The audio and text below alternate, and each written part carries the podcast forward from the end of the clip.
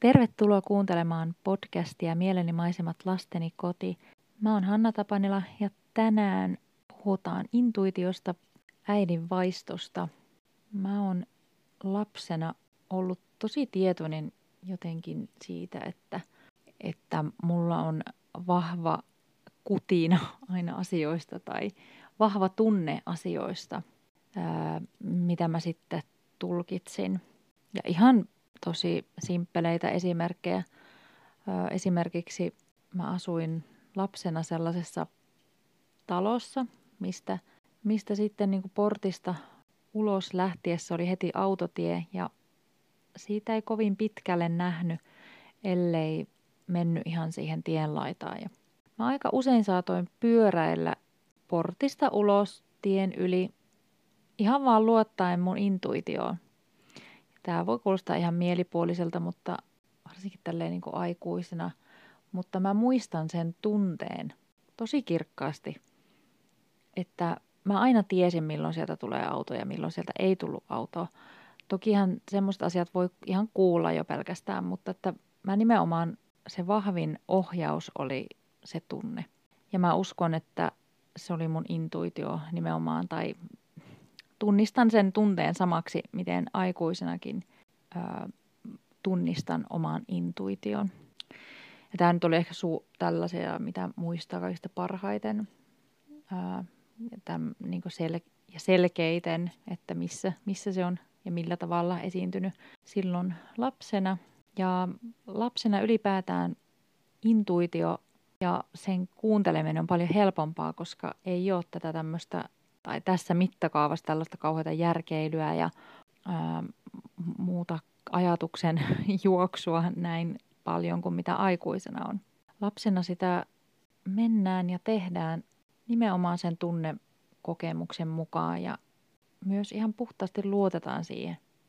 Sitten pikkuhiljaa, kun ikää tulee lisää ja se jää vähemmälle se oman intuition kuunteleminen ja mun mielestä maailma on rakentunut paljon sen sen mukaisesti, että eniten on väliä sillä, miten sä pystyt järkeilemään asioita ja miten sä faktana ja tutkitusti tiedät eri juttuja, niin silloin se intuition ääni jää kyllä tosi hiljaiseksi.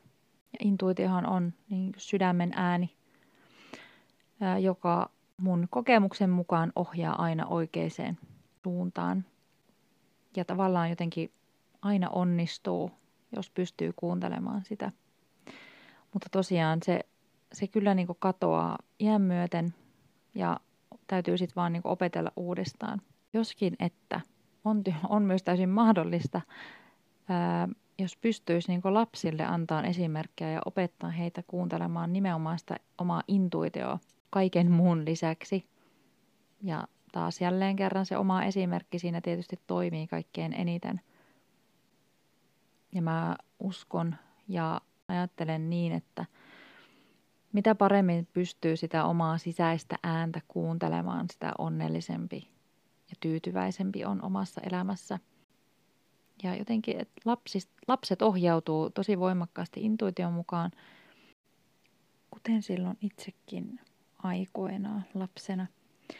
Mutta en vaan tiennyt, että mistä siinä oikein oli kyse ehkä siinä tapauksessa sitä onkin vähän hankala ylläpitää, kun ei tiedä, mit, mitä, mitä se tarkoittaa. Ja olisikin hyvä, että intuitio pidettäisiin jotenkin enemmän arvossaan ja ymmärrettäisiin sen merkitys. Silloin osattaisiin tukea myös lapsia säilyttämään se yhteys itseensä ja sisäiseen ääneen. Itsellä ehkä toi intuition niin uudelleen löytyminen. Mä luulen, että varmaan kaikista vaikuttavin asia on ollut siihen äidiksi tuleminen, koska silloin automaattisesti sun äidinvaistot herää. Ja se on ihan sama asia, kun puhutaan intuitiosta ylipäätään.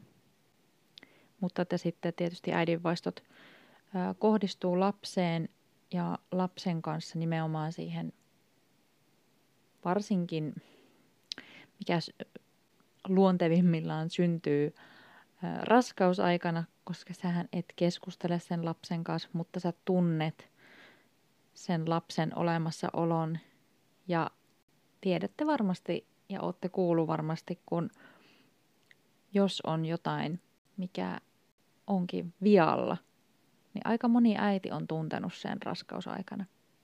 Että kaikki ei nyt ole hyvin. Tulee vaan se tunne.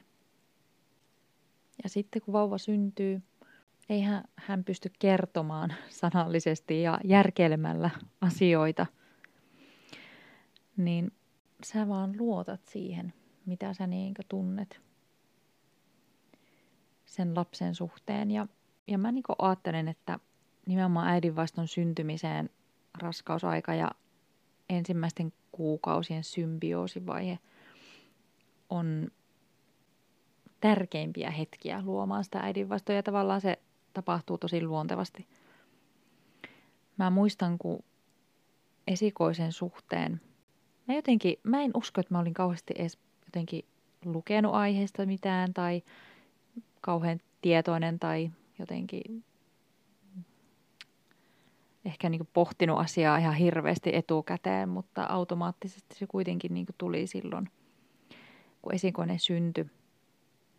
Ja kun meillä oli tosi paljon haasteita silloin ensimmäisten kuukausien aikana ja tietysti kun haki apua ja sai kaikenlaisia neuvoja ja ne oli ristiriidassa aika monesti sen, mitä mä tiesin ja tunsin sisimmissäni, että, että tota, mistä ei ollut niin kuin kyse oman lapsen kohdalla.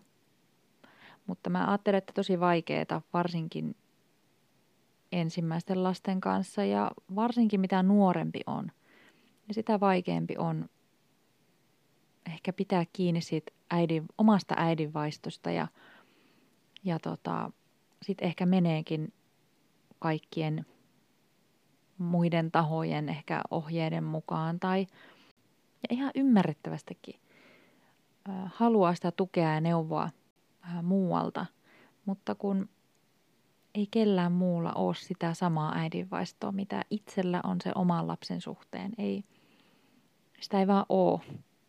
Niin sitten se kyllä mä niin koen, että tosi paljon tuottaa hankaluuksia. Et ennemminkin mä kokisin, että, että ehdottomasti pitäisi tukea sitä äidinvaiston ja niin kuin vahvistaa sitä äidinvaistoa ja vahvistaa sitä, että siihen on hyvä luottaa. Mutta kun tämä maailma ei toimi niin. Sitä yleisestikään ää, intuitioa ja sitä tunnetta ei pidetä oikein minään. Ja silti se on niin tärkeimpiä työkaluja äitinä olossa. Mä oon lasteni vauvavuosien lisäksi kokenut äidinvaiston tosi voimakkaasti silloin, kun mun toisiksi vanhimmista lapsista sairastui. Ja mä ehkä ajattelen, että silloin se joutui niin tosi paljon koetukselle. Ja myös se, että, että mä pidän niistä kiinni ja en anna kenenkään jyrätä sitä mun äidinvaistoa, koska se oli, mm, mä ajattelen, että se oli niin todella tarpeellinen ja tosi tärkeä siinä mun lapsen hoidossa. Ja erityisesti kun jouduttiin saattohoitoon, kun mun tyttärellä oli kasvain, joka paino keskushermostossa, tarkoittain sitä, että loppupeleissä hänellä lähti näkö, liikuntakyky, puhekyky, niin mä olin taas siinä tilanteessa tavallaan, että, että, että kaikista suurin kommunikointi tapahtui nimenomaan tunnetasolla ja nimenomaan sen äidinvaiston kautta. Ja sen lapsen ymmärtäminen ja tulkinta tapahtui sillä tasolla. Niin se oli todella tärkeää ja todella tarpeellista, että, että mulla oli se.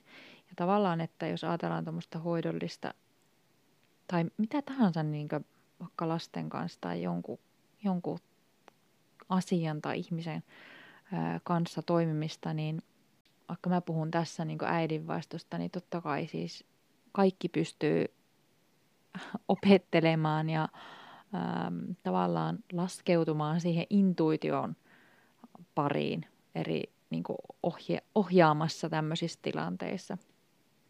Että ei ole vaan semmoinen, että nyt vain äiti pystyy tähän, tähän äidin vaistoineen, mutta se, että se oli mun ää, tavallaan etuoikeus siinä mielessä, että koska mä nyt olin elänyt lapsen kanssa ja tunsi hänet hyvin ja, ja ihan mielen tasolla kuin sitten myös niin kuin tunnetasolla, ää, niin siinä olisi mennyt aikaa ehkä, että joku muu olisi ää, ehkä pystynyt samaan, varsinkaan jossain akuuteissa tilanteissa.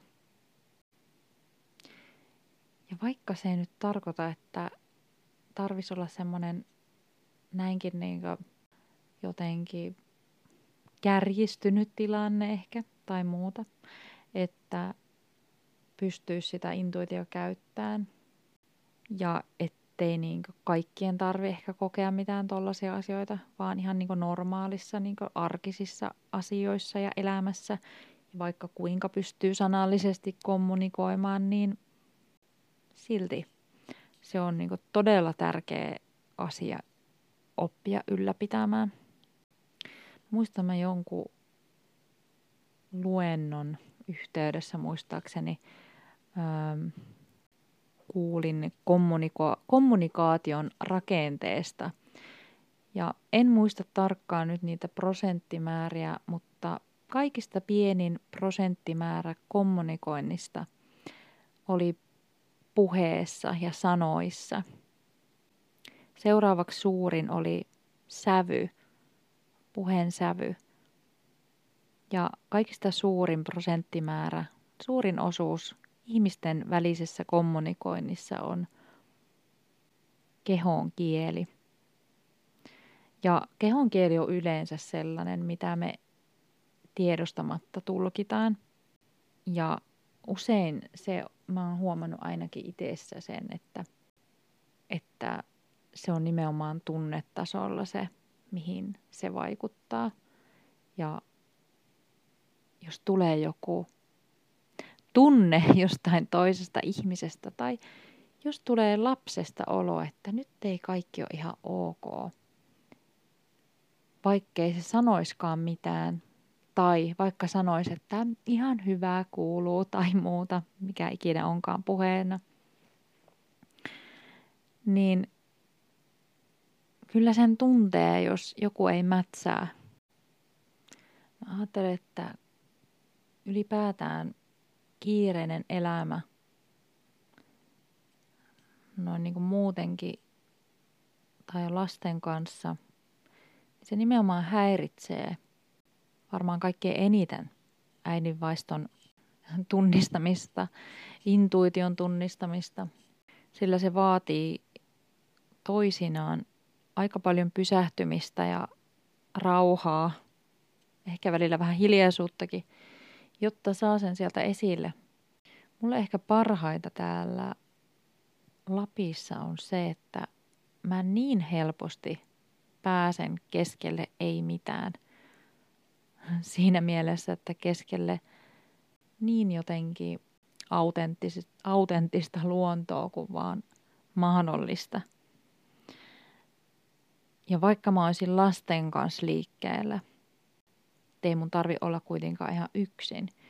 Niin se on ehkä niinku silti niinku varmaan kaikkein tehokkain tapa mun päästä siihen kuuntelemaan sitä omaa intuitiota. Missä asioissa ikinä. Oli sitten kyse jostain lasten, lasten asioista tai muusta. Niin se on kyllä ehdoton, ehdoton plussa täällä asuessa. Ja mä oon yleensäkin asunut aika syrjässä, mutta se on jotenkin vähän erilaista kuitenkin ja ehkä enemmän vielä tulee oltua luonnossa. Ja kun pääsee niin totaali hiljaisuuteen se oman porukan kanssa vaan, niin sit pystyy niin keskittyä siihen olennaiseen.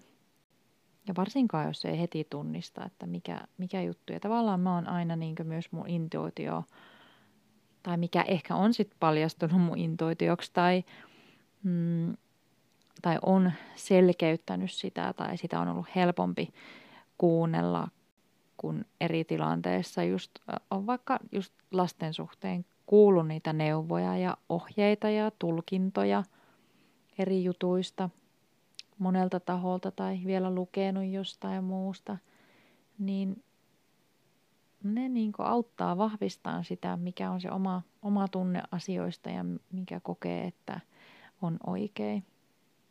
Sen takia mä myös tavallaan, niin myös ilman tätä tällaista, mutta joskus se voi olla tosi vaikeaa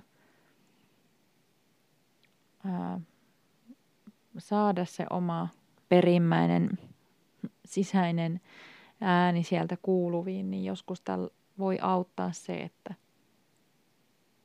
että katsoo, mikä sieltä niin nousee, mitkä asiat vahvistaa sitä tunnetta tai lykkää tiettyyn suuntaan eri, eri asioissa. Toisinaan sitten sitä voi häiritä tosi paljon, jos tulee kauheasti tietoa, kauheasti asioita, niin joskus se voi olla huonompikin juttu. Mutta jokainen varmasti löytää sen niin parhaiten vähän hakemalla ja olemalla omassa itsessään. Ylipäätään niin no, kaikissa jutuissa vähän kuuntelemalla itseä, että mitä itsessä tapahtuu ja mitkä on ne, mitkä on ne asiat. Ainakin se, että jos mulla tulee vaikka olo, että tekisi mieli mennä lenkille tai tekisi mieli syödä jotakin tiettyä, niin sitten mä niinku kuuntelen sitä ja, ja otan sen niinku tosissaan ja toteutan sitä. Niin se myös on vahvistanut mulla sitä oman äidinvaiston ja intuition kuuntelemista. Mä toivon, että jokainen pystyisi edes joskus tunnistamaan ja luottamaan ja antamaan sille arvoa, mikä on se oma intuitio, se oma tunne asioista. Ja mä ajattelen, että parhain, parhain on se oma, oman niin äityyden tai vanhemmuuden ää, tuoma omiin lapsiin liittyvä. Niin mä ajattelen, että se on tosi helppo nostamaan tällaisia juttuja esille. Ja sitten jotenkin, että ei anna, anna niin muiden nujertaa sitä omaa, omaa äidinvaistoa, koska ei ole niin kuin, se ei ole ihan ää, kökköpuhetta, että ää, omat vanhemmat tai oma äiti tuntee lapsen parhaiten, koska se on ihan totta ja se nimenomaan perustuu siihen äidinvaistoon ja siihen intuition kuulemiseen ja toki myös siihen lapsen kanssa niin olemiseen ja elämiseen. Silloinhan se kaikkein parhaiten pääsee muodostumaankin. Et jotenkin mä, mä niin koen, että tästä asiasta olisi tärkeää niin puhua vielä enemmän, varsinkin tänä aikana. Ja jotenkin rohkaisuna myös varsinkin uusille äideille, että ei tarvi olla valmis jotenkin tai kokenut äiti, että olisi se äidinvaisto ja se olisi niin jotenkin sillä tasolla, että se olisi oikea ja toimiva. Se on jokaisella. Se on meillä jokaisella se intuitio, kun me synnytään. Ja, ja jokaisella se äidinvaisto tai vanhemman vaisto herää, kun se lapsi on tuloillaan. Ja mun mielestä ainakin itsellä, kun mitä asiaa ikinä on itsessä koittanut kehittää ja tulla tietoiseksi, niin pienistä asioista se koostuu. On tosi paljon helpompi harjoitella pienten asioiden kanssa. Toivottavasti tämä herätti ehkä jotain pohdintaa oman elämän ja oman intuition suhteen. Ja palataan taas seuraavien aiheiden parissa ensi kerralla. Kiitos kun kuuntelit.